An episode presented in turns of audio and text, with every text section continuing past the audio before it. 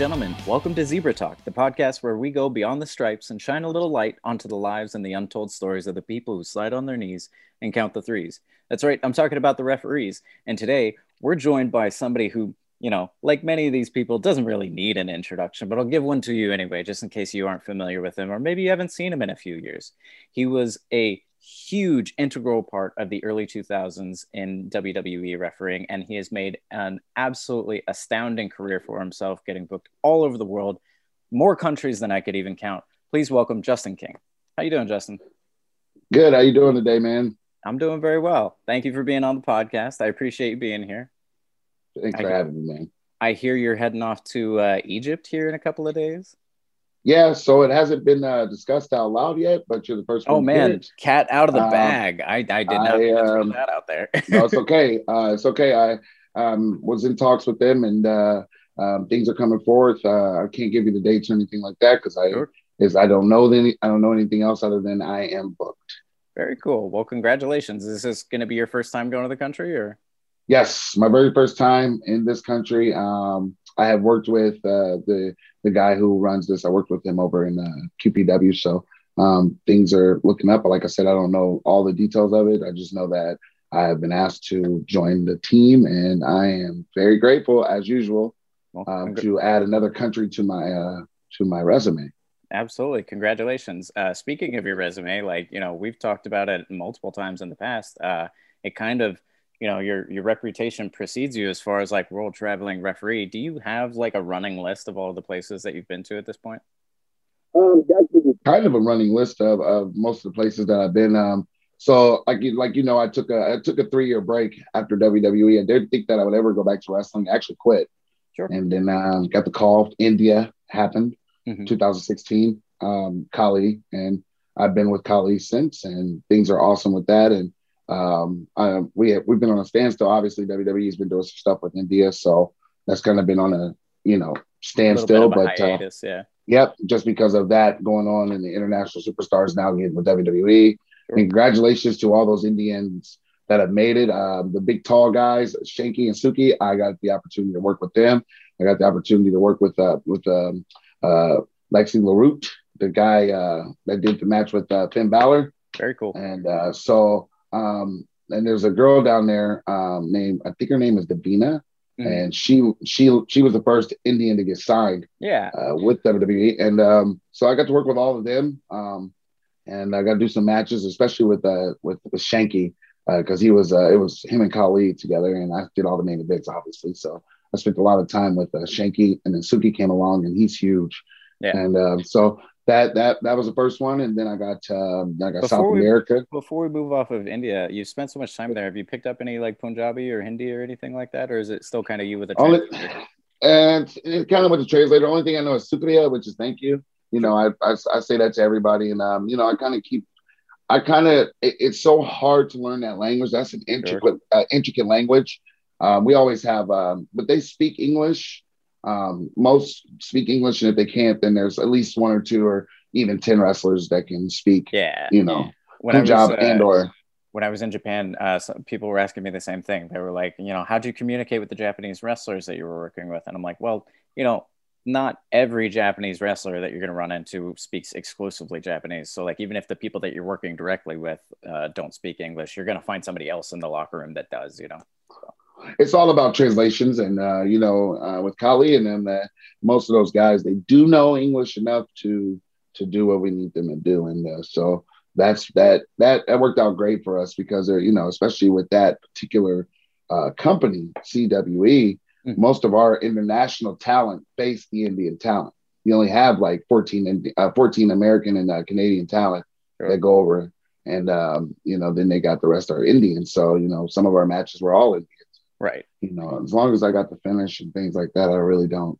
You know, there ain't really much else to talk yeah, about. Yeah, right. Anyway, I mean, but... what else do you really need to know? Like everything right. is just kind of autopilot, and you're just reacting, right? in India, I work uh, in India. Khali would have 14 matches. He scheduled me 12 out of 14. Yeah. you know, so you're you know. I. Yeah, I don't have time to. It's hard to like you know communicate with every single person. You know, especially when you're going back and forth to the ring. I just actually got all the finishes in the ring. Sure. You know, tell me tell me what you're doing real quick while I'm checking on it. yeah. Okay, that's all I need to know. So So from India, where do we head off to? So India, uh, I, I, do India, and then I get booked for South America, mm-hmm. uh, Lima, Peru, um, for a place called Imperial Lucha Libre, Very and cool. they had an inaugural show, and they brought me in for that one, and um, that was a huge show that had uh, Berto Del Rio, Carlito, uh, it had uh, uh, Matt Sydal. I mean, you name it. It had Penta, Rey Fenix, uh, Matt and Jeff Hardy. I mean, it was a huge, huge, huge show, and uh, I got I was lucky enough to do that. So I went to uh, South America, mm-hmm. and then from South America I went to uh, there's so many. I went to Kuwait. I did Ronnie Coleman, the big big bodybuilder. Yeah, it was his birthday, and that was uh, it was his birthday. So he had a boxing, wrestling, bodybuilding, and uh, MMA all in this in one Kuwait. big in Kuwait in this one big venue. And so um, cool. I did my try I did my tryout for QPW in Kuwait because the, the promoter for QPW was in charge of the wrestlers for Kuwait. So sure. and that's how I got in with Ali Marafi and uh, um, you know, and then uh, one thing, and then after that I go to uh, I did some stints in uh, Nova Scotia. Mm-hmm. Um, so in uh, uh, New Brunswick, uh, uh, Moncton and Fredericton, New Brunswick. So um, I've been dealing with that side of Canada. Um, I got signed with uh, South Africa, so I went to Pretoria, South Africa.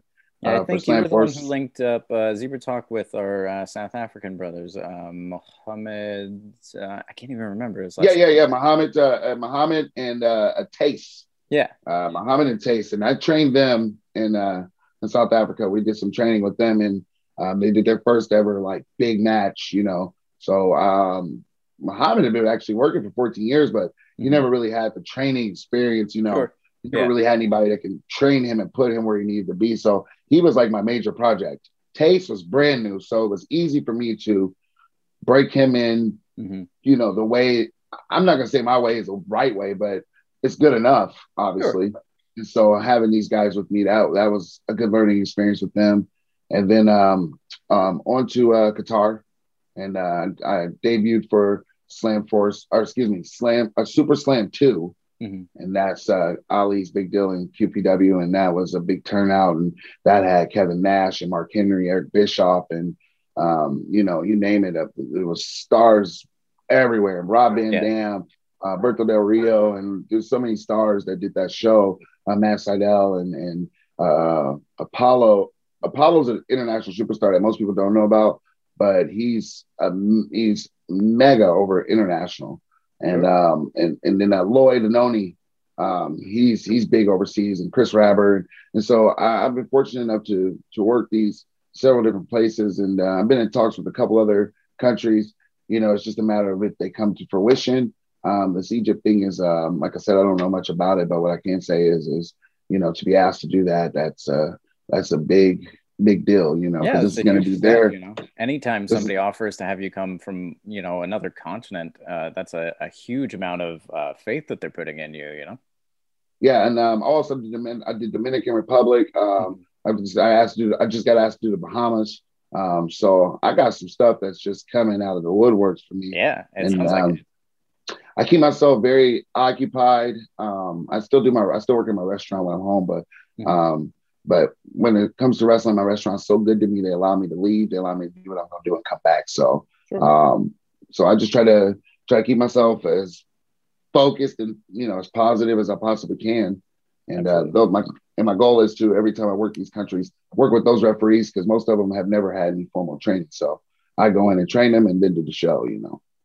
Do you find that uh, you know you're being sought out more now that you've been to so many places and you've established the reputation, or is it you're still like searching for places and you're doing most of the legwork to get yourself there? Uh, most of these places have fallen in my lap just because of my reputation and who I'm, who I'm, who I am, and who I'm with. associated with. Yeah, and, and I, I'm learning this business that you can associate yourself with anybody you want to but you know, there's consequences and repercussions for every action that you do. Sure. So I always try to keep myself surrounded by the most uh, dedicated, the most uh, positive, and the most driven people in this business outside of the actual full the powerhouses of wrestling. Um, I can tell you one guy who is phenomenal. His name is Peter Smith Brody Still. Mm-hmm. He's absolutely on a different level of, re- of wrestling. He's sure. 50 and he's moving like he's, you know, 25, 30. It's he's crazy when man. you run into guys like that, you know, like Gangrel or like, uh, you know, Tim Storm that like are just still like, you know, cranking it out. And it's just like, how do you, how are you doing this? He is such a good person. His mind is separate as business. And when he met me, when I met him, we both think alike. We both didn't speak to each other till after the first show in India because it's a respect thing. You know, you, I'm, I'm very quiet when mm-hmm. I get around people that I don't know because I don't want to say anything that's going to be dumb or you know make myself out there. It's and definitely uh, like from experience in the business. Yeah, just learn to keep your mouth shut, keep going, introduce yourself. But that was it. It was just a hello. And then after the first match with him and Khali, he said, "I never had a referee like you." And I said, "I never told you I was gonna. I never told you I was a good referee because I didn't want you to think I was cocky." Sure. But I wanted you. To, I want. I told him. I said, "I wanted you to know that after that match, that I was going to work my tail off to get to where I needed to be and get to get the respect of you, not because of what I said to you, but but how I did it. Yeah. So I, we've been best friends since. That. I, I feel like you know uh, a, a, very telling sign of you know like the quality of a wrestler or a referee is the you know people that will never really admit like w- how good or bad they are. You know, the minute that you hear somebody say I'm really good at blah blah blah blah blah, it's like you kind of have that question mark over your head, like, are you really? You know, a lot of people will say um, about me, they'll say that I'm cocky and arrogant. And, and, and that's so far from the truth when it comes to wrestling. Um, in my regular life, yeah, I'm cocky and arrogant because I, the people I'm around, that's just how it, that's how it is in Illinois. You have to make your way. But with wrestling, it's like, I don't want to be cocky and arrogant. I just want to be the best or close to the best. Mm-hmm. I want my name to go down when I'm done wrestling, when I'm done with wrestling.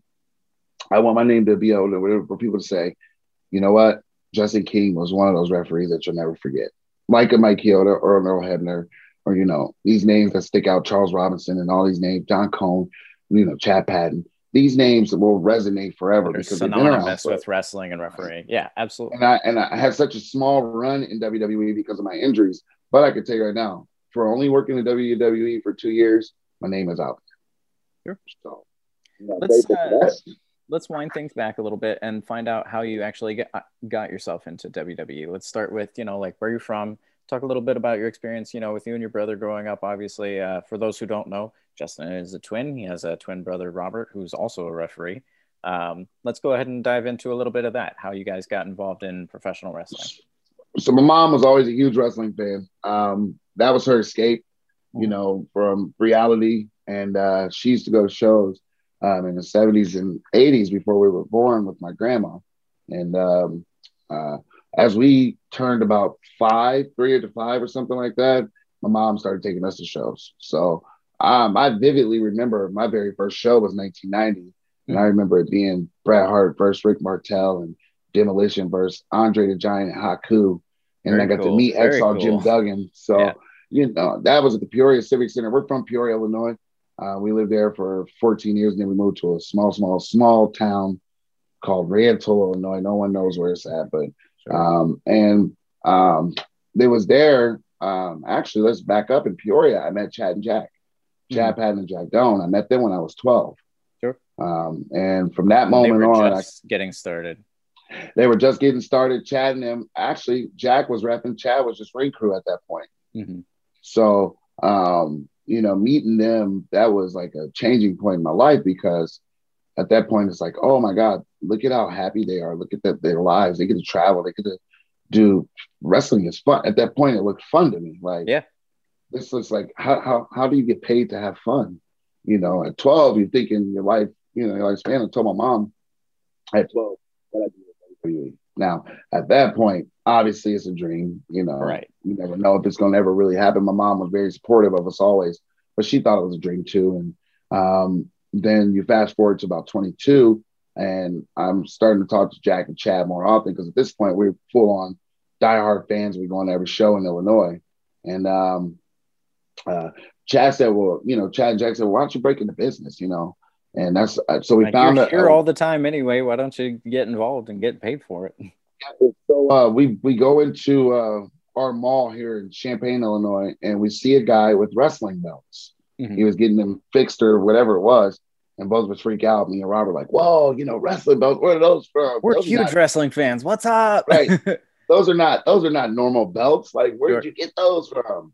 And he says, Hey man, we got a company, New Breed Wrestling Alliance. Mhm. Oh, well, me and Robert say, Oh, we're referees, you know, even though we're not referees. And so uh, they book us, and um, Robert starts July of 19, um, and then I start August of 19. Mhm. Uh, or, uh, excuse me, uh, excuse me, not of 19. Let me back this up. July of 06, Robert Gotcha. starts. Sure. And then I start August of 06. I started August 19th of 2006. Got it. And so for two years, I just was working whatever I could, man. You know, getting paid 40 bucks to drive five, six hours, and, you know, doing the deal. And I don't know was- anything about that. I, what? Uh, Of course, no, right? right? so you driving long hours and then having to come back and go to work. And at the time, I was a manager of my restaurant, so I was making good money, Sure. you know. But you know, I was taking the days off to get the experience. And then I did a match with uh, Sean Daivari and Eugene. They were both recently released from WWE at that point. Yeah. And then I used that match, um, and I used a match with uh, Tyler Black, which is now Seth. Seth Rollins. Um, I did a match. I did two of his matches and one match of uh, that. And uh, in 2008, um, I was I heard rumblings that Vince was looking for a black referee. Sure. I sent my in. Um, I called for like 30 straight days. Annoying.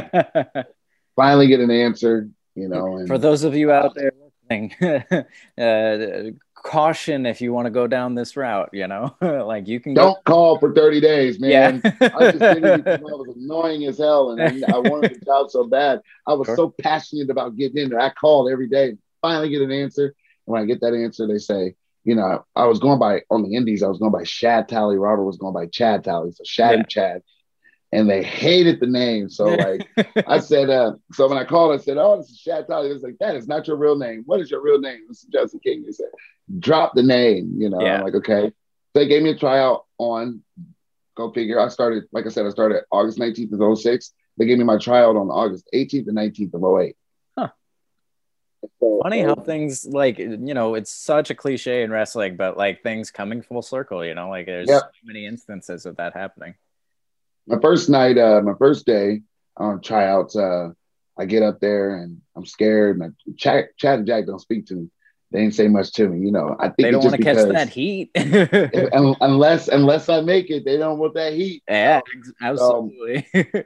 Uh, my first night, um, Johnny pulls me to the side and he uh, he ribbed me. You know, he's like, "Are you taking pictures of my talent?" I'm like, "Who? Who's your talent?" Like Cena. They thought, you know, he said, "Are you taking pictures of John Cena?" I'm like, "No." Like, why would I take pictures of Cena? Like, "Are you sure?" And I'm like, "Let me." I, I said not to be rude, but if I'm gonna take pictures of anybody, it ain't gonna be Cena. It's gonna be Santino because he's my favorite. You know, Santino's my favorite wrestler. So Sure. if, if I'm gonna take pictures, it's gonna be of Santino. Say, here's Yeah. my phone. You know, open my phone up. It's like, here you go, check it out. I don't have anything. He's like, be ready to go tomorrow. So the next day, I did a trial match with a guy named Mike Toller, Mhm. uh, uh, and uh, Evan Bourne, which is Matt Sydal. Right. And it was about two minutes long, and everybody's standing out there. Taker's out there. Vince and them were out there. You know, you got Arn and Dean and all these people. That is a, such a terrifying experience. Like, obviously, I haven't worked for the company, but like, I've gotten to do the tryout matches before, like the tapings and stuff. And like, Sure. they sure don't prepare you for you're going to be in front of the whole locker room. Go do your thing. Yeah, so all these people are standing out there, and uh, Johnny tells me, "Get in the ring and do it." So Yeah. once I rang the bell, I said, "You know what?" I thought to myself, "Once I ring this bell, no one exists." That's Yeah. because that's how you do it in wrestling. Did my two minute match. They said, "Get out the ring. We're done with you." Then I sat there for nine hours. Yep.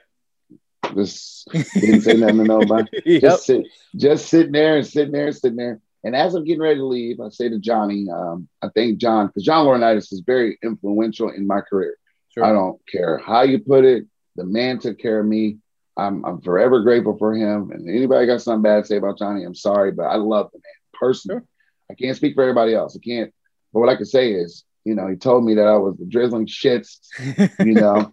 and he says, uh, but we're gonna send you down to FCW. You know, we're gonna offer you the contract. And they offered me the contract two years to the day that I started the business. Hmm. So How, how Um, did that feel? How was that feeling like going from like, you know, just the shock of like being thrown into the deep end, you know, like refing in front of literally everybody. You said Taker's standing out there, you know, Vince is standing out Yeah. there, to, you know, sitting around waiting for like almost a whole day. And then finally they're like, yeah, you did it. Go. At the time, I was uh, uh, engaged to be married. So, you know, me and my ex-wife, uh, we we were on the path uh, trying to get some kind of greatness going. And I've always been one that's determined. I've always, I don't, I'm, I don't, I don't, I don't believe in failure. Mm-hmm. You know, if I fell one way, I got to go somewhere else. I mean, I'm always on the go. So thinking that I was just doing this tryout, I thought it was going to be a resume booster for me to go on the Indies. I never thought that I would get the job, you know? Yeah. And when I got the job, it was like all the oh. hard work that you put in, it's finally happened. And me and her cried together because it was like, you know, we're reaching the dream that we've always wanted. Yeah. Um, and it was just a, such a shock to me. And to tell Robert, you know, tell my brother, who, you know, at the time he was in a relationship and he really didn't want to do the traveling part. So he didn't do the tryouts or nothing. Right. Um, it was just so such a big thing, you know, to be told that you're moving to Florida, that you're gonna be starting a new life. Right. And that wrestling's gonna be your life every single day. Yeah. So going into it, I was so, so, so, so pumped. And uh, two months later, yeah, I went down October 23rd and I got down there and um, my very first experience in FCW was not a good one. So hmm. um, I was late for class. Um, I didn't realize they never told me that 15 minutes early is on time. You know, yeah. anything else is late. So I I started to learn real fast the rules. That military mindset of like, yeah, 15 minutes is you're on time, 10 minutes is you're running late. And if you're actually there on time, like you might as well go home. Right. And I was five minutes early. Yeah. Time, which is definitely 100% late. Mm-hmm. And I got called out in front of the entire class on my very first day, which rightfully so. They needed to do that so they can break me in and let me know. And um, Steve Keirn, um, Steve was really like a father figure to me.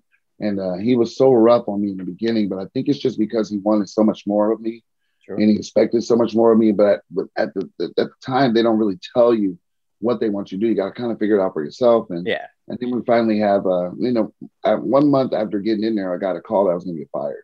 Hmm. So I was there for a month. I get the call from Ty Bailey that says, you know, you're not working hard enough. We're going to release you. And I'm like, release me?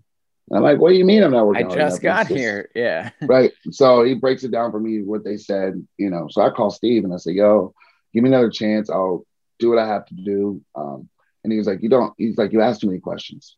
He's like, just do it. Yeah. I'm like, well, I asked just because I want to know. I don't want to make mistakes. He's like, you got to make mistakes. In wrestling, you don't ask, you, you, you trial and error. Yeah. So I took over all of FCW. That was how I went from. I don't want to uh, glance over that real quick though. Uh, I don't. I don't want to like miss that because that was a really good nugget for you know the refs that are listening that are you know eventually going to move okay. on to uh, WWE at some point or anywhere else. You know, like um, you'd mentioned that like you he said you asked too many questions and that in wrestling you don't ask questions. In wrestling, yeah, it's, have trial and error. Go ahead. You know, it, it's and that's the WWE way. I don't know anywhere else. You know, I never worked anywhere else, but what I can say is in WWE when you get into that structure, you have to learn to fit in. You have to learn your place. You have to you have to make you have to make yourself fit into that mold. Sure. Yeah. By watching and learning, trial and error. You know, I messed up my very first match in FCW. Mm-hmm. I counted the three count, count too fast, counted three count. It wasn't the finish. Then I had to go back. Oh my God, it's two count, two count, two count. Heat, instant heat. Yeah. You know, you learn over time. It's like, okay, here's there's, there's entity itself, and then there's everything else that goes into making that entity work. Yeah. And so what I did was I started cleaning the rings every day. I started doing the bathrooms every day. I started putting the banners. I started making ropes by myself. I started, I was coming in at 9 a.m. and leaving at 9 p.m. You know, and everybody else would come in at two, you know, 11 o'clock and leave at two or three o'clock. But you have to make yourself important. Yeah. And by November, I had a release call. And by December, I was right there in the office with the with with with Dusty and Steve and Tom and Norman and Bill, Billy Kidman. Earning a place. I earned a place, and I and I did that, and I earned the respect of every single one of my peers. They knew they could come to me for anything, and that was a staple print that I put forth for all the referees going forward. You know, because before then, you know, the referees would come down, they would do hang out and do what they wanted to do, but they were already on TV, so they didn't have to right. put in no effort. You know, me and Spider were brand new uh, Rod Zapata, we were brand new, and um, I was the lowest on the totem pole, so I had to make myself uh, visible in a way that people will respect me and know that I'm not there to harm the business, but to help the business. Right. And I did that for I did that from November all the way till I went on TV in July. Mm-hmm. So I was probably the fastest referee to debut because of my energy, my drive, my commitment. Mm-hmm. You know, I was doing production meetings with them and helping Dusty with promo class. And I mean, I mean, literally anything they wanted me to do, I did it. I ran the cameras. Which is what you have to do as a referee. You know, like obviously you kind of like learned that once you got to WWE, but like it's kind of what we have to do now everywhere. You know, like there's so many good referees that are on the indies that if you really want to be successful, that's something that you really need to do. You need to become involved with camera work and production and the ring crew and like every facet of the game. Um, before we move off to uh, you know, like you debuting on TV. Yeah, sure, sure, sure, sure. Are there any particular matches that stand out from your time in FCW, or any particular like fond memories that you have? Um, so I guess I, I guess it was such a brotherhood there that you know um, I really enjoyed all my matches. Mm-hmm. Um, and after a while, we got started doing the, the main events, and um, there was one match, Low Ki uh, versus uh, remember Escobar, Eric mm-hmm. Escobar. Yeah. Okay, so it was Low Ki versus Eric Escobar. So you're in, in this class match. that's going to become like the first season of NXT, essentially. Um, like the original NXT. Yeah, yeah, yeah, because yeah, because the original NXT came right after I was injured. So yes, I'm working down there with Heath Slater, who's a champion at one point. Right. Uh, uh, Tyler Reks, uh, well, Gabe, Gabby, Gabe, Gabby, Gabby and uh, yeah, and uh, and all these guys, they're they're champions. Justin Justin Angel and right, uh, with you know Justin Gabriel and um, um, there's so much. There was so much talent in that yeah. pool. Sheamus, Sheamus was a champion. I think it's really Drew- easy for people to overlook that class, you know, because like they talk so much about the uh the what is it UIPW class with like you know Batista and Cena and Brock and Shelton and all those guys, and then yeah. obviously the class that comes after where we're at right now is like you know the the Seth Rollins and the Roman Reigns and all that stuff and I feel like people really just don't give enough credit to that initial you know crop that kind of like paved the way changing everything that's happened over the last 10 years you know? Well you got to think about this as uh, okay so we had Wade Barrett and Drew McIntyre they were an empire. These yeah. two were tag team at one point. Then yeah. Drew goes on to be the champion. Then they got Sheamus as champion. And all these guys that made it to WWE we all started in the same mold. You know, we're all young, we're all fresh, we're all trying to change the landscape right. of taking OVW and Deep South and bringing it to FCW, making it one. Yeah. You know, and then you got you got your got your Kurt Hawkins who's coming back down. You know, he almost got released, but then he comes back on his own dime, does his own thing to get himself better, and he's in that class. Trent Beretta yeah, and you know, there's so many just names. a real all-star class that like are still just rocking and rolling on the on all forms of wrestling right now, from uh, like all over the indies, all over like uh, televised national companies. Like it's crazy to see the influence that like one class of professional wrestling can have on the business. But go ahead. girls, you had you had the Bella twins, you had uh, Alicia Fox, you had Rosa Mendes, you had so many names that came from that crop. AJ was a part of that you know, Darren Young and AJ, they got the, I was there for their tryout. Uh, yeah. I did their tryout in 2009. They got picked up and, you know, they come in and then you got like, there's so many names that came from that crop that ended up being champions. And that is something that people don't. That's why I'm so glad they did the FCW documentary. Yeah. Because absolutely. it was so much Biggie Langston, you know, Big E coming, you know, coming into fruition and never having a match in his life. Titus O'Neil never having a match in his life. You know, the Usos came from that that crop of people. So I mean, there was Tarver. I mean, there were just names everywhere. Yeah. Byron Saxton. Byron Saxton used to wrestle. You know, before he became a commentator, he was a wrestler and, and yeah, really go back wrestler. and watch the old NXT. Go back and watch the old FCW. Like he was really good. I was surprised yeah. that uh not surprised because he's a very good personality and he's very well spoken. You know, like uh, but like yeah, he's a pretty decent wrestler. So yeah, and the well, the reason they put him in that position is because him and Dusty have such such chemistry together and he's that got a degree sense. in journal. He's got a degree in journalism, so that makes a huge difference. You know what I mean? But uh, what what a what a what a what an amazing amount of talent. I enjoyed yeah. going to work every day. I'll bet I did. phenomenal for me. So let's go ahead and uh, move forward. You're about to, you're going up to TV now at this point. Uh, talk about that experience. What was your first televised match? Do you have any like standout favorites while you were there? You know, like uh, Oh, yeah. take me through the whole process of your two years while you were on television. So I um, debuted uh, July 13, 2009. I initially asked for a raise because I felt like I was killing myself. And they said no, you know. And then after they said no, next thing you know, they told me. And the reason they said no is because I was debuting. And I didn't know that. So I get the call. I was getting married, actually. I got married in two, June of 2009. I debuted July 13th. Mhm. So at the end of June. And um, so I rushed back home. Johnny says, You're debuting. You know, your first shot's going to be Miami and Orlando. Um, and I just thought I was going up for dark matches. I didn't think that I was actually debuting. Sure. So I get up to get up to TV. Uh, they pull me in the office. They say your first match is going to be Drew versus Sheamus in a dark match. Drew McIntyre versus Sheamus in a dark match. Right. I said, okay, cool. That's a FCW match. I don't really care Yeah. about that. I've done this Then they match a million times. It'll be fine. Oh yeah. Then they say, oh, but by the way, you're semi-main tonight too. You're working Big Show versus Evan Bourne in semi-main and main event. And I'm like, uh oh, okay. You're like, um, excuse me, what? right. Because now I'm going to be in front of uh, live TV, Raw. I'm debuting Yeah. on Raw, yeah. live. Never been live. The big my life. deal.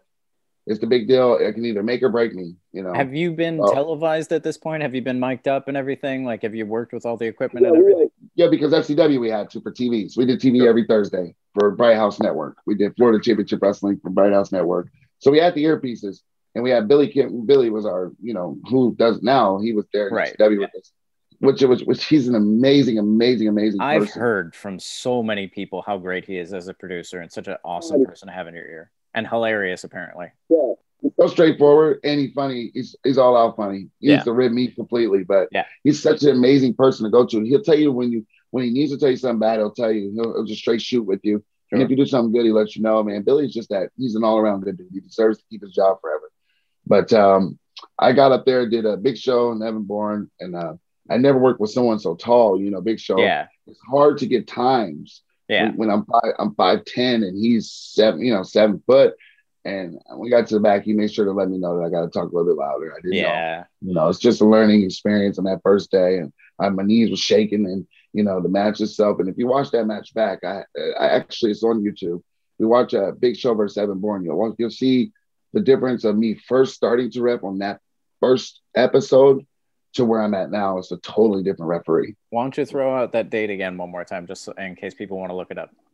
So it's a it's a big show versus Evan Bourne, a seven thirteen of two thousand nine. Cool. And, And that's and a yeah, Raw. so that Yeah. that's a raw. So and uh, Kofi Kingston in, uh, interferes in that match. And Air Boom is starting to be born at that point. So cool. um, my second match was Friday Night SmackDown, Mhm. and it was Kane versus R Truth. Now Nice. here's another guy That's I'm- 7 I'm- feet tall. Yeah. right? I'm and I and so again, they don't tell you what they don't tell you anything. You got to learn on your own, make mistakes. Yeah. I touched Kane. I touched Kane during the match. Ooh. I grabbed I grabbed Kane, no. which is a big big no no. Yeah. So he he pushed me. Mhm. But You get up in his nicest- face after that. Nope, I stayed away from after that. Good. The push was letting the push the push let me know that I was in the wrong. It was a type of push to let me know you're It was kind of one of those shoot like you know subtle pushes that was like, "Hey, brother, knock it off." It was subtle, but it was hard enough to let me know not to ever do that again. Yeah, And when we got to the back, Glenn is so nice. He's the nicest person on the roster. Sure. So when he got to the back, he gave me a hug, said, "Thank you know, congratulations," and he told me, "With my character, you can't do that." And I, I, I should have known, but you just—it's in the heat of the moment. You don't think about it. So I had a Um, similar experience with uh, Lance Archer when we were doing um, Ring Warriors. Uh, I was very, very green at the time, and I had never worked with anybody that large. And uh, he kind of like did one of the, you know, like I'm gonna kill you kind of things. And my trainers, you know, to their credit, they were great trainers, but they had really drilled in my head, you know, like don't let anybody ever punk you because you're the person who's in the stripes or whatever. And he uh, kind of pulled me aside and was like, "Hey, brother, you know, like." You wouldn't do that to Undertaker. Like I'm not Undertaker, but like you know what I'm saying. You know, like I'm a monster. Like you can't like stand up to me like that. I'm like, yeah, yeah, yeah I totally get it. Totally get it. I'm so sorry. yeah, and you and you learn that you learn that, and you can still be a director Trial and error, like from a said. distance. Yeah, trial and error. You make the mistake, you never do it again. Yeah. And in my in my in my case, I I made a big mistake on that day, and um, it wasn't big enough to me to get in trouble, just enough for me to to know that I'll never ever do nothing like that again. Yeah. So those are my first two matches, and that was uh, that was like I said, that was seven. uh, 7 17 of 2009, Kane versus R-Truth. Very cool. So, what's uh, what's your fondest memory of refing for WWE? What match really just stands out when you think back about one that was just like it was ripping and rolling, everybody was on it, uh, you know, the crowd was hot, and you just walked out of that ring feeling like a million bucks? Two matches. Sure. Number one, Daniel Bryan versus Dolph Ziggler, bragging rights 2010. That was uh, I just come back from injury. Mm-hmm.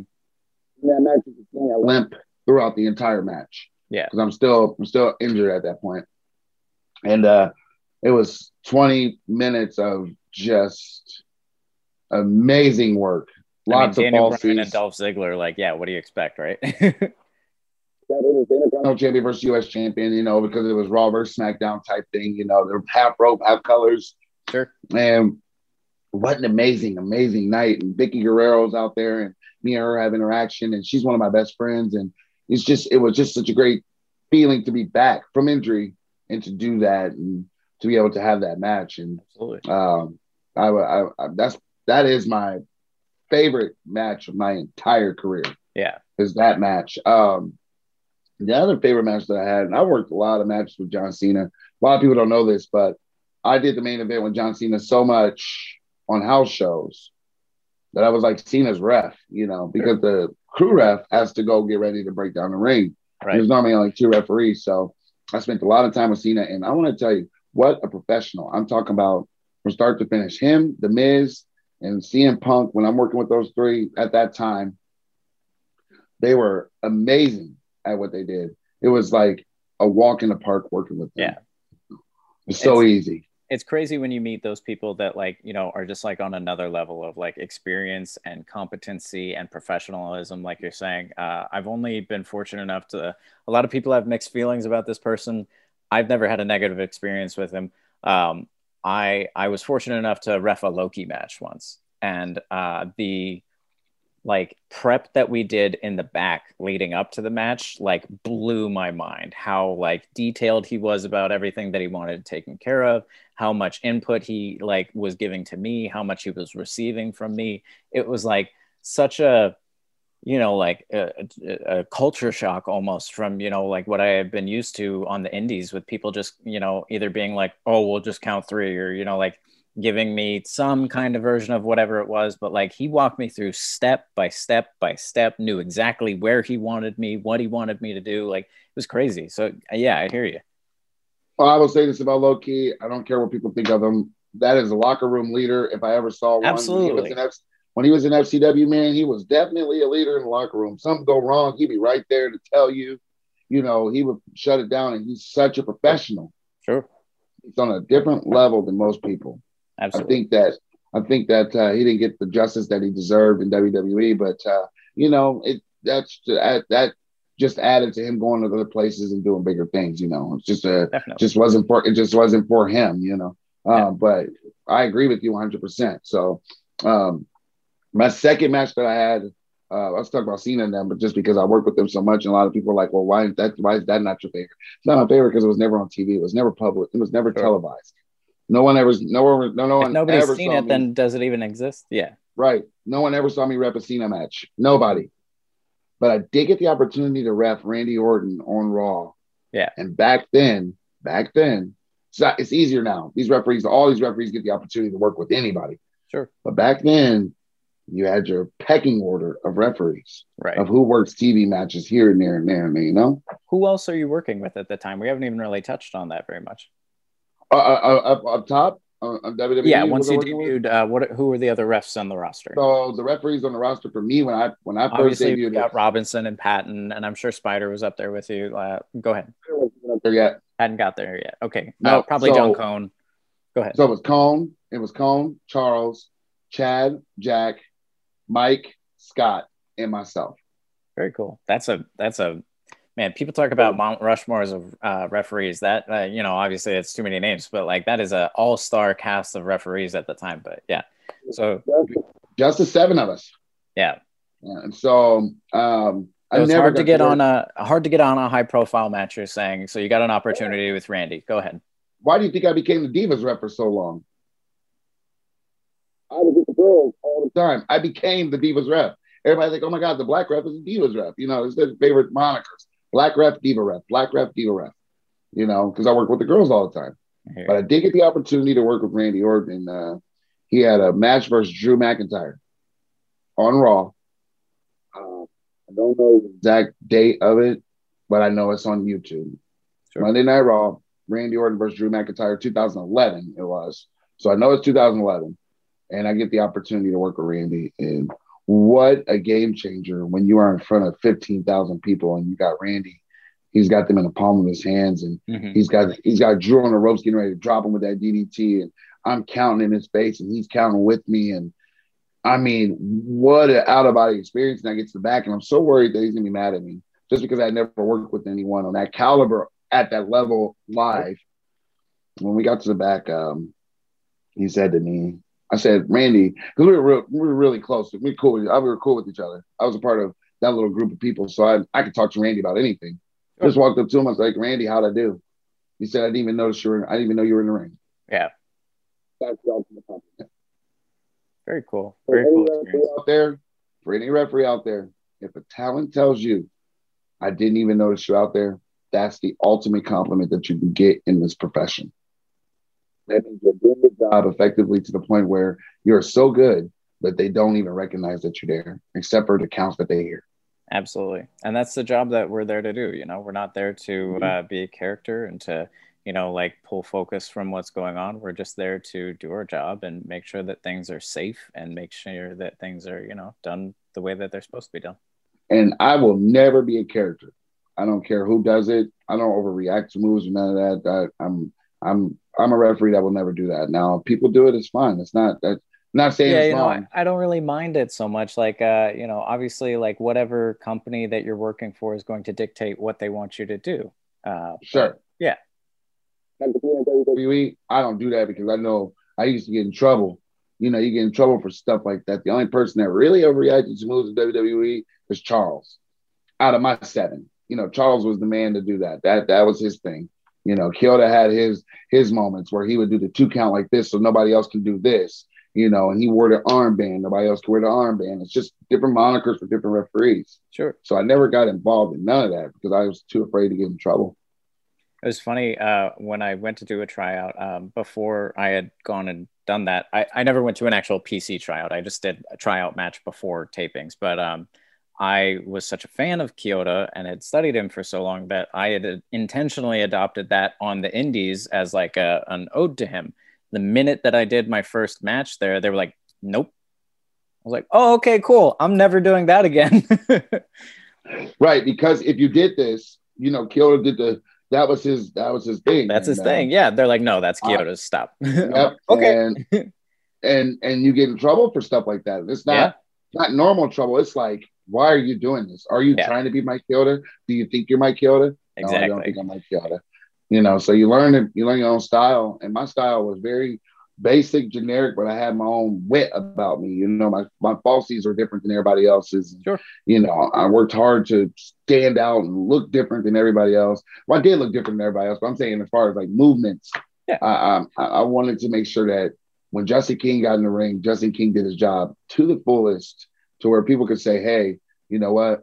Justin did his job tonight. You know, if you're watching referees, like, damn, there's really nothing that can be said. You know, and that was my goal every day that I went out there. Yeah, absolutely. Uh, let's talk a little bit about favorites. Um, do you have a favorite kind of match? What kind of match do you really, really like to sink your teeth into? Tag team matches probably. Nice. We hear a lot of people dog on tag team matches you know and i feel like that's a, an inexperienced thing but go ahead and tell me why you like tag team matches so much. Because you have to be really experienced to work on a tag team match and be able to be that fifth person and understand the rules of the tag team matches. And what, what a lot of people get the misconception of a tag team matches is they have to be over overly hyper in those mm-hmm. matches. But if you stand in that neutral corner and you're watching both people and you you can see what's going on here and here. Yeah. You don't need to do anything else. And you know, um, when the hills are doing their thing, it, it's so fun to communicate with that hill and let me know it's okay to turn around now and all the other stuff. And I just got a drive for tag team matches. Absolutely, Same. I'm one of the I'm one of the very few people that love tag team matches. I absolutely love. I will always say that my favorite is a technical singles, but I absolutely love tag team wrestling. I love when you're in there with four people that really know exactly what they're doing, they're experienced, they're a quote unquote real tag team. I'm not a big fan of singles wrestlers getting put together in tag teams. I like No, real yeah. tag teams um, that you know have that chemistry with each other and then you can do the improv with each other you know like there's nothing worse than when you see a heel run over to the babyface corner bit the babyface the ref goes right over to the corner and the babyface doesn't try to get in Yeah, no. It's like, what are you doing? You know, a lot of people, a lot, a lot of times I tell these referees that are inexperienced that I do train, when that when that heel hits him off, it's up to the babyface to get in. Yeah. You're not even supposed to worry about that until he gets in. You're absolutely concentrate on the match until he gets in the ring. That's the misconception that most people have. Instead of turning around and going to the babyface, you're giving the spot away at that point. sure yeah you're blowing No, it you That- just- that learning you- you're blowing the- absolutely You blow the entire spot when you do that. Yeah. You're supposed to stick with the action inside the ring. That's why you got forced. You got you, that's why you're in that square circle. You have to pay attention to what's in the square circle. Whatever's going on on the outside, unless you got two people beating each other up, you got to tell them to get back to their corners. Outside doesn't matter. That's you why know- you know this kind of conversational setting is so important because like this is a good humbling moment. You know, like I have a lot of experience, like even with TV wrestling, with indie wrestling and stuff like that. I'm not like a vet at any point, but I've been around for a little while. But you can still have those moments where somebody who is your senior, who has those experiences and that knowledge, can impress on you. You know, like, hey, you're blowing the spot, brother. Like, chill out. You know, like if it Yeah. happens, it happens, and if it doesn't happen, don't go expecting for it to happen because you're gonna ruin the whole magic. It's the baby face's job to make that magic happen. Yeah. At that point. If not, it's a blown spot for them. It don't look bad on us because we're paying attention to what's going on in the ring. Definitely. That's how you get the heat off of you completely. So let's move to the other side of the coin. What kind of match do you absolutely not want to ref? What kind of matches do you see on the card and you're like, nope, not for me? Hardcore matches, I refuse to do them. I will never. Everybody says death match or hardcore matches. Everybody. Let me explain this to you. I got okay before I got into WWE, long before I ever, I worked with a guy named Corporal Robinson from JCW Juggalo Championship Wrestling. I know Corporal Robinson. I, don't know him, but I've heard of that him. At that point, I had never done a hardcore match. Yeah. Never. Didn't even know that they. Ex- I knew that they existed on WWE, but that's it. I never Sure. seen it on the Indies. And he took a porcelain toilet.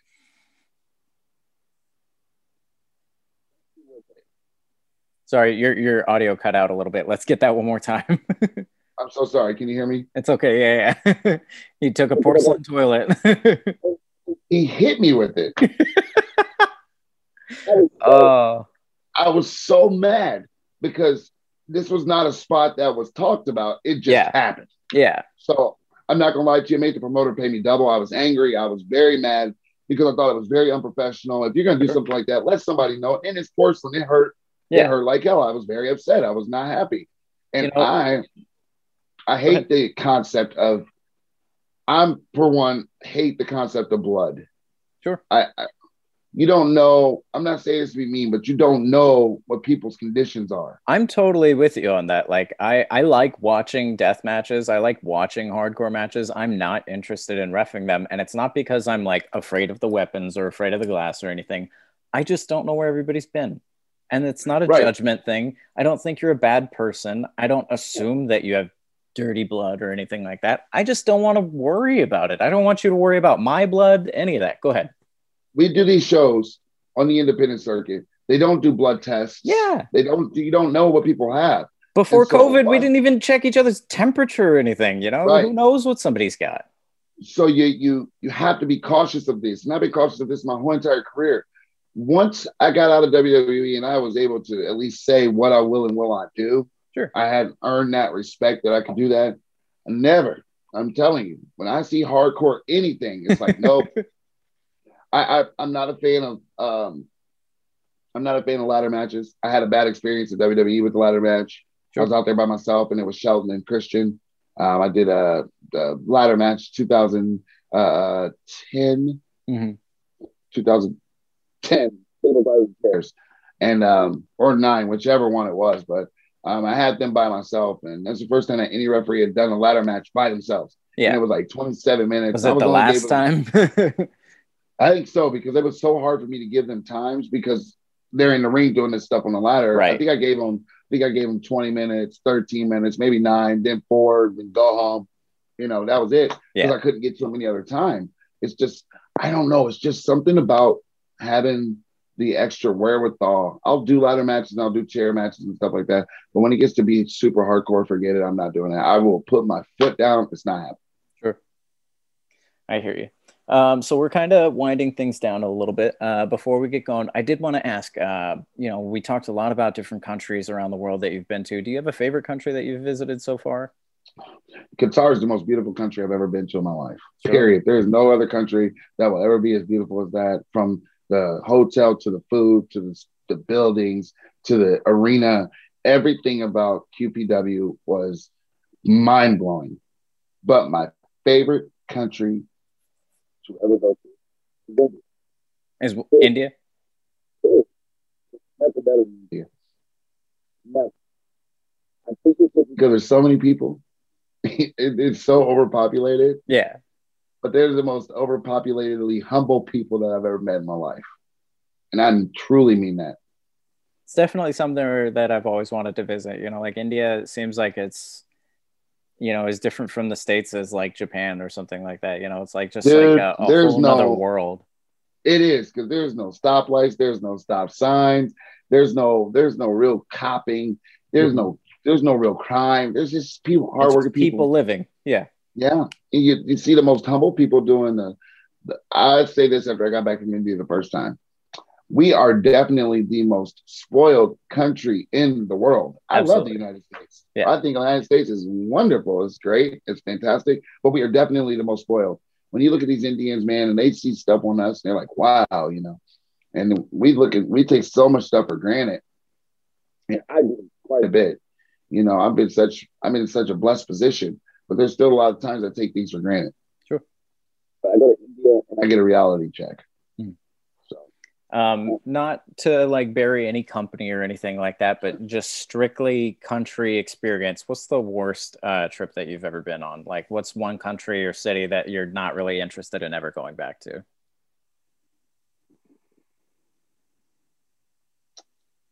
I haven't had any real bad experiences. That's great to hear. That's kind of how I feel. I, I I've traveled around quite a bit, you know, before wrestling, and like I, it, a trip is what you make of it, not necessarily like what the country brings to the table. I'll tell you, I'll tell you one thing. When I was in WWE, when I was in WWE, the one place that I never really would that I wouldn't care to go again to is Poland. Poland. Yeah, they don't know the black people. I'm not trying Were to you- mean they don't know culturally. They culturally they just don't know. They're not around. They're not around African Americans or black people at all. So Sure. I stayed in my hotel room. I went to the venue, did the show, went back to the hotel room. Didn't see anything in the town, and it was Polish New Year's when we went, so it was crazy in the streets. And I was told not to go anywhere. So Yeah. I, if I if I never go back there, I wouldn't care. I had a, a similar experience, not personally, obviously, but um, you know, I just went to Japan last year with Game Changer Yeah. Wrestling, and uh, some of the um, deathmatch guys that I went with, uh, Shlak in particular, has many, many tattoos, including face and neck tattoos. And I don't know if you're familiar or not, but like in Japan, if you have a tattoo, it means you're yakuza. Uh, so like they do not accept people showing their tattoos in public. And he like he couldn't go to the gym, he couldn't work out, he couldn't do anything. You know, like he had to walk around with a hoodie zipped up and his hood over his head everywhere that we went. It was wild. You know, our our translator was telling him, you know, like tell the boys, you know, what you have to get and stuff like that. Like it was rough. Just because you know culturally, there's just so many places that expect so many different things. You know, um, I I will say I made a mistake when I went to Qatar, or not Qatar, but Kuwait. Kuwait is a dry country. And I had no idea. did you bring booze? Oh Yeah, brought no! Oh no! I had no idea. yeah, You know, I didn't even bring that much. I just bought like two little, uh, you know, like two little sure. vodka things, two little baby bottles. But they were not about And, it. uh, uh, no, I got in trouble by my promoter, but that's just because I, you know, he's like, "Did you bring alcohol?" I'm like, "Yeah." He's like, "No." You can't do that here, brother. They would have caught that in my bag. I would have went to jail for three days, no questions asked. Ooh, So glad I didn't caught. yeah, You know, but that's that's something you learn. You don't know. That's why you. I tell everybody if you're going somewhere overseas, make sure you do your research. yeah, Do your absolutely. research on every place you go to because you never know. You never know what you're gonna get yourself into going to these places. You know what I mean? I was really So- lucky. We had a uh, an American a white guy that like lives in Japan and is just kind of like a liaison for uh, wrestlers that come over. You know, like uh, he actually sent us like four or five page like document of like things to expect while we're there. And the one that like really stuck out to me the most that like can just apply to like all countries really is um, this is not the United States. They live by a different set of rules. They live by a different set of morals. And it is not your place or your purpose to come here and try and instill your morality or your laws on other people. That is the Absolutely. first way that you'll get on people's bad sides in another country. Absolutely. And you gotta remember, you're not in a comfortable, you're not in a familiar position. Yeah. Um, when you go there, you're not there to, like, that's absolutely right. I'm not there to, I go to these countries, uh, I'm not there to uh, uh, instill whatever I have. Yeah. You know, because I'm coming over as a guest to their country.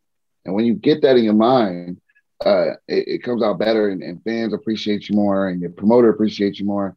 And uh, you go in with um, the notion that you're there to do this job and you're, and I'm going to kill myself to make sure my promoter knows how grateful I am to be in this position. But I'm not going to do anything else outside of that. Yeah. So uh, anywhere left on your list that you're really like looking forward to? Any goals that you have left that you're really still trying to like cross off? I got one goal in my mind. What you got? My goal is to first of all, my goal is to work for SWE in Texas. I want to work for SWE in Texas. Very cool. That's SWE, growing. if you're listening. yeah, that's that's that's that's that's a goal of mine. Um, they're growing in huge spurts. I don't know if you've seen anything on it, but it's uh, Teddy uh, Long and Rodney Mack and Jazz and uh, James Beard and Tim Storm and all these guys. Do you mind speaking out the abbreviation just in case people want to look it up? Uh, I don't know the exact. It's okay. It's okay. It's pro wrestling. But you can look at. but you can look at. You can look it up. You can look it up on Facebook. SWE. Um, it, that that is what it goes by. SWE. Cool. The, the, the, event that they're doing today is what the 27th. Yeah. Today they have an event called uh, SWE uh, Car- Cattle Carnage or something like that, and it's today. And they got a bunch of uh, former uh, WWE talent uh, that's going to be there. Um, uh, Lacey Von Erich and, and Boogeyman and um, um, Mil Muertes is there. And there's Very so cool. many big names going to be in that. That I don't know the exact name, but you know, go look up SWE and you'll we got find a ton of members of the herd uh, down there in Texas. So I'm sure somebody will hear this and you know they can throw it out there or maybe put you in touch with who they need to put you in touch with. Um, but the biggest goal that I have is to um, go to Australia. Yeah, that's a to, big one for me too. If I can get to Australia and solidify my career in Australia, then I will possibly retire. Sure. But right now, I don't have no signs of retiring or anything. I mean, like that's that, the that's the last inhabited wrestling continent for you, right? I mean, you've been to I've been to every other continent. South America, yeah. You've been to Europe. You've been to Asia. Last one, better get there. Then, you know, then what would be said about that is this is the best part about it. Mm. The only continent I ever did in WWE was was a, was North America and Europe. Everything else I've gotten on my own. So that's pretty amazing. That is something that's something to be very proud of. And if I and if I if I nothing else, I worked my tail off to get to to something that most people will never do in their lifetime.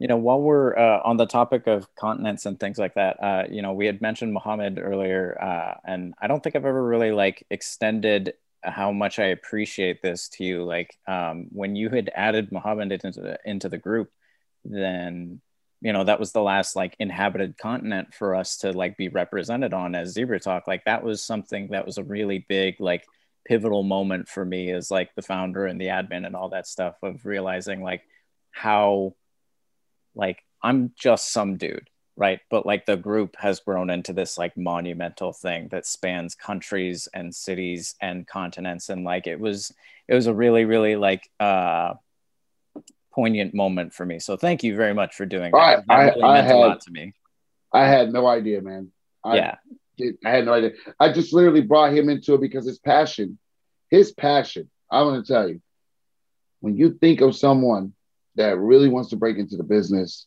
his passion is huge. Let me tell you, after the show with us, mm-hmm. that man cried on my shoulders. Yeah. He was so grateful just to have Justin King there as his trainer. And he cried on my shoulder. And I, at first, I was like, why are you crying? Like in my mind. But then I thought about it like, dude, you're changing lives. You really are. You are. Yeah. You are changing people's lives without even knowing it. I don't even think about it like that. I never have. And it sunk into me that day when he looked at me and he said, "It's the greatest moment of my life." I was on a podcast with um, my buddy Ivan, who's a referee in um, uh, Chile. Uh, he's a very, very good referee. He works for uh, Cinco Luchas Clandestino.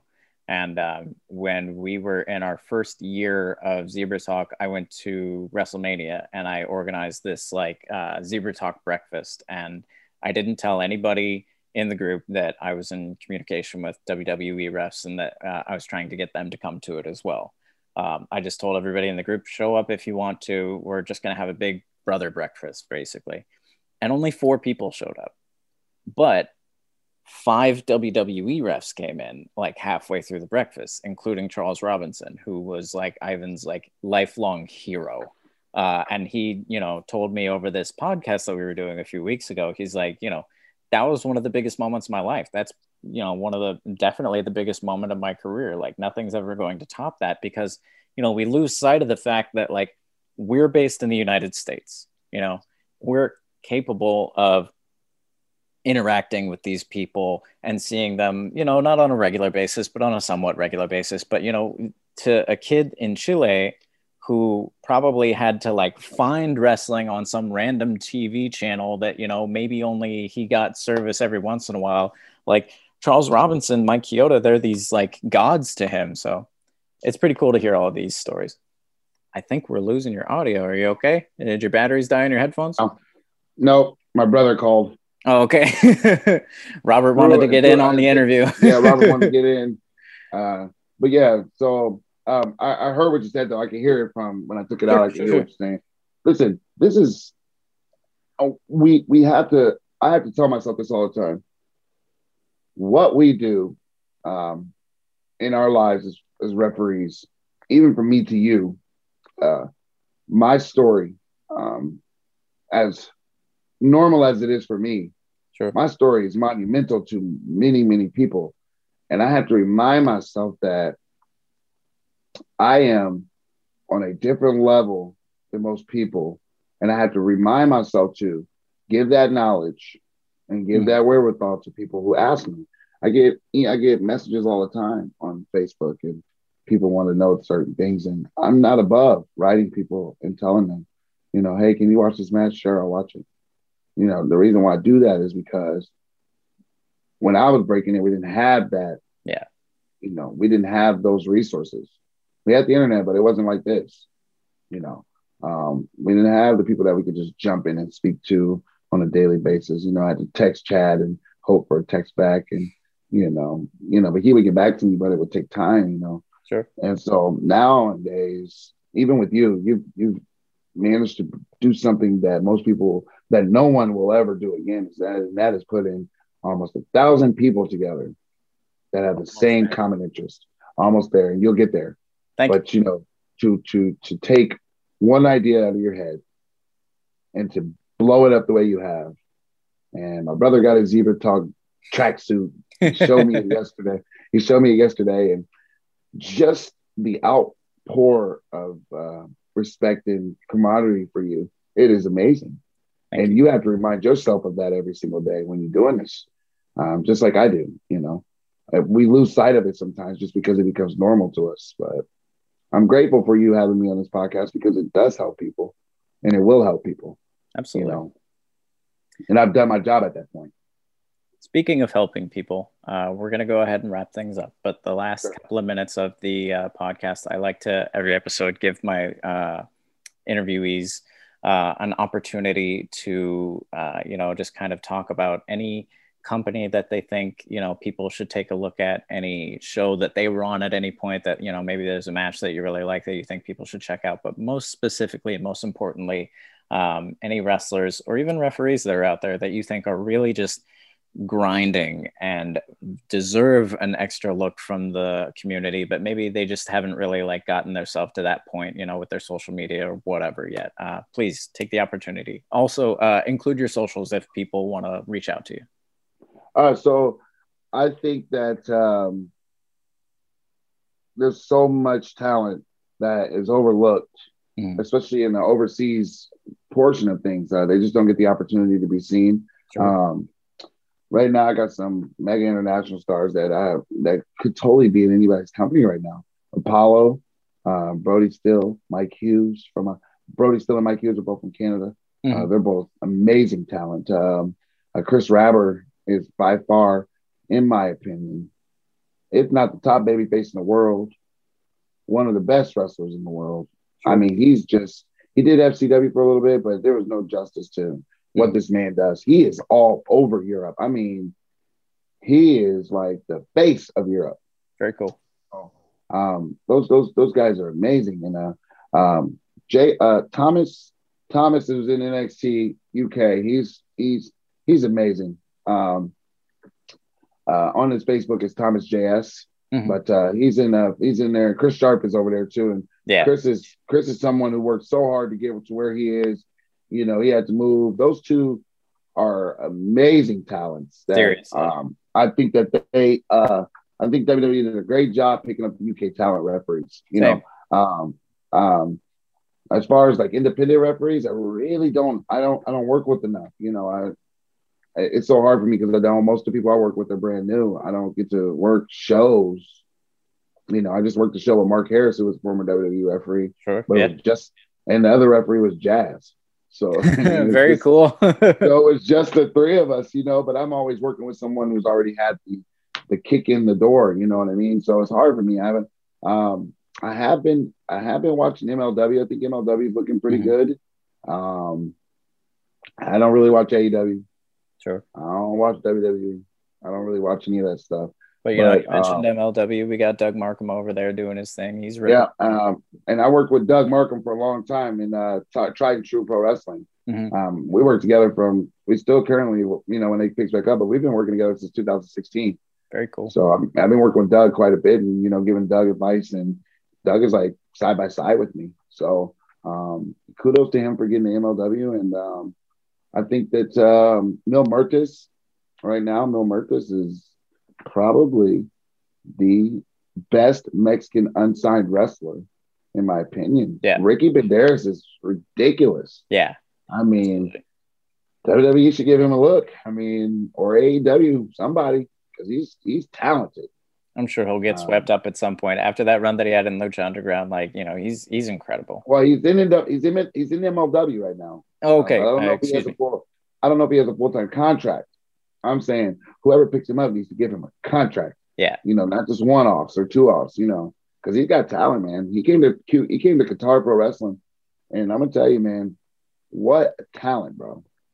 And I don't say that. I, I'm trying to talent for me, I don't really pay attention to just because I'm I'm a rep. Like I don't really look hard at the talent because I'm so focused on what I'm doing. But sure. Um, after watching MLW and uh, watching him in QPW and all these places, man, he's he's definitely a great talent. Uh, I will say for referees, man, if you really, my opinion, mm-hmm. if you really want to learn how to be the greatest basic referee without stealing any gimmicks, which is like Charles gimmicks or Mike's gimmicks or anybody's gimmicks, Chad Patton is the person to watch. Yeah. I will, I will say that for the rest of my career. Yeah. Chad and John Cone are the two best basic referees in the world. When I say basic, I don't mean basic like as they're basic people. I mean like they just do the job. They don't have any gimmicks. Yeah. You know, those are two that you would want to watch and, and study and take notes. That's how I did it. Ladies and gentlemen, I watched here. I got this real quick. So I would take these right here. I'm gonna show you really fast. I would take like a old school Cyber Sunday or something like there that. okay. Yeah. I pull out a DVD and I'll say, okay, let me watch Chad real quick. Mm-hmm. Let me see what he does. You know, the Attitude Era, when that Attitude Era thing came out, I would watch him every week, study him, study him day in and day out because he's the greatest basic referee in the world, period. And John Cone's not far behind it's very cool that you mentioned them because uh, after I had had my experience with you know them kind of like shooing me off of like following Chioda so much like obviously mm-hmm. he's a great referee but you know not stealing his like mm-hmm. stuff mm-hmm. Um, I mm-hmm. started looking around at other you know like people to not necessarily like model myself after, but just kind of to study, like you're saying. And John Cone and Chad Patton are uh, two very, very much like standouts in my uh, people that I study. And then, you know, more recently, as far as like new hires and things like that, uh, I, I, I study Eddie a lot and Daryl a lot uh, because they are kind of the mold of like what um, WWE and NXT are looking for right now. You know what I mean? Uh, and it's like not looking saying, for a very basic referee. Right. You know that you, if you notice the difference between WWE referees and AEW referees, AEW referees are involved in the matches. Sure. They're they're. I, am sorry, I hate to say this, but they're they're like talent because they they they get excited. They they it's so movie movie movie movie movie. Nothing wrong with it. That's just what they want. Yeah. But as far as WWE goes, to be in a to be in the camera frame is such a bad thing. And yeah, um, you know, when you watch, like I say, I haven't, I haven't watched Eddie. I, have heard that he's solid. And, and Hornet, Daryl, Daryl yeah. Sharma is one of my. It's always been one of my really good friends. We did India together. Yeah. Um, I know him from Canada. I spent a lot of time with him in Canada. Uh, uh but Hornet, he deserves to be there's a senior official, as, as I said. Now he's got promoted uh, because he understands it. Yeah, he gets totally it. Agree. You know, I'm not saying anything else about any other referee in NXT because I don't know. But sure. I would say off of him, he gets it. And Absolutely. Chad and Jack, Chad or Chad and, and, John, they they also when John first came in, he was so aggressive. If you go back to 2006, mm-hmm. when John Cone was first coming in and watched some of his matches, he was so aggressive. But if you notice over time, he's learned how to patent himself. He's right. really gone down the path of knows how to be authoritative without being aggressive. Without being so without being aggressive. Right, right, right. Totally and Chad it. Chad's always just been solid. Always. Yeah. So yeah. Well, very cool. Thank you so much for your time today. We're gonna go ahead and wind things down. I really appreciate cool, taking the time out of your day. Uh, it's been great getting to learn some things from you, getting to hear your stories and things like that. Uh, ladies and gentlemen, thank you so much for listening, for watching, however you're taking in this podcast. Please help me uh, thank, you know, Justin, give him a follow. Oh, uh, let's put over your socials real quick before we go. Yeah, go. so uh, I am at Real Justin King 1 on Instagram. I am at W or Justin King 1 on Twitter. And I am at just Justin King on Facebook. I normally don't use my Twitter. I normally don't mess with my Instagram that much. I'm not internet. Don't savvy. really need to, brother. but Facebook, I am on all the time. Justin King, you'll see me in the picture standing behind Qatar, uh, beautiful city lights. And um, if you need anything from me, message me. You know, question about repping, please, by all means, question. Seriously, questions. Folks, he is so uh, so humble and willing to take time to talk to you and pick things apart. And, you know, we've discussed refing and matches in the past, and like, yeah, I really appreciate your time. Uh, Absolutely, man. Thank you so much for having me. Thank you. Ladies and gentlemen, thank you again for listening, for watching, however you're taking in this podcast. If you would like to support uh, Zebra Talk or the Zebra Talk Fund, you can find us at prowrestlingtees.com backslash Zebra Talk. We've got all kinds of shirts, we've got all kinds of sweaters, we've got hats and beanies and pins, and we got tracksuits, like you were saying, uh, all kinds of stuff. It all goes directly to the Zebra Talk Fund, which is a nonprofit charity that we started to help referees in need worldwide. Uh, if you would like to be on the Zebra Talk podcast, if you're a referee yourself, please shoot me an email at zebratalk123 at gmail.com. That is also where you apply to the Zebra Talk Fund. If you need a little help traveling outside of your area, shoot us an email and we'll talk. You can find us at Zebra Talk 123 on Instagram and Twitter.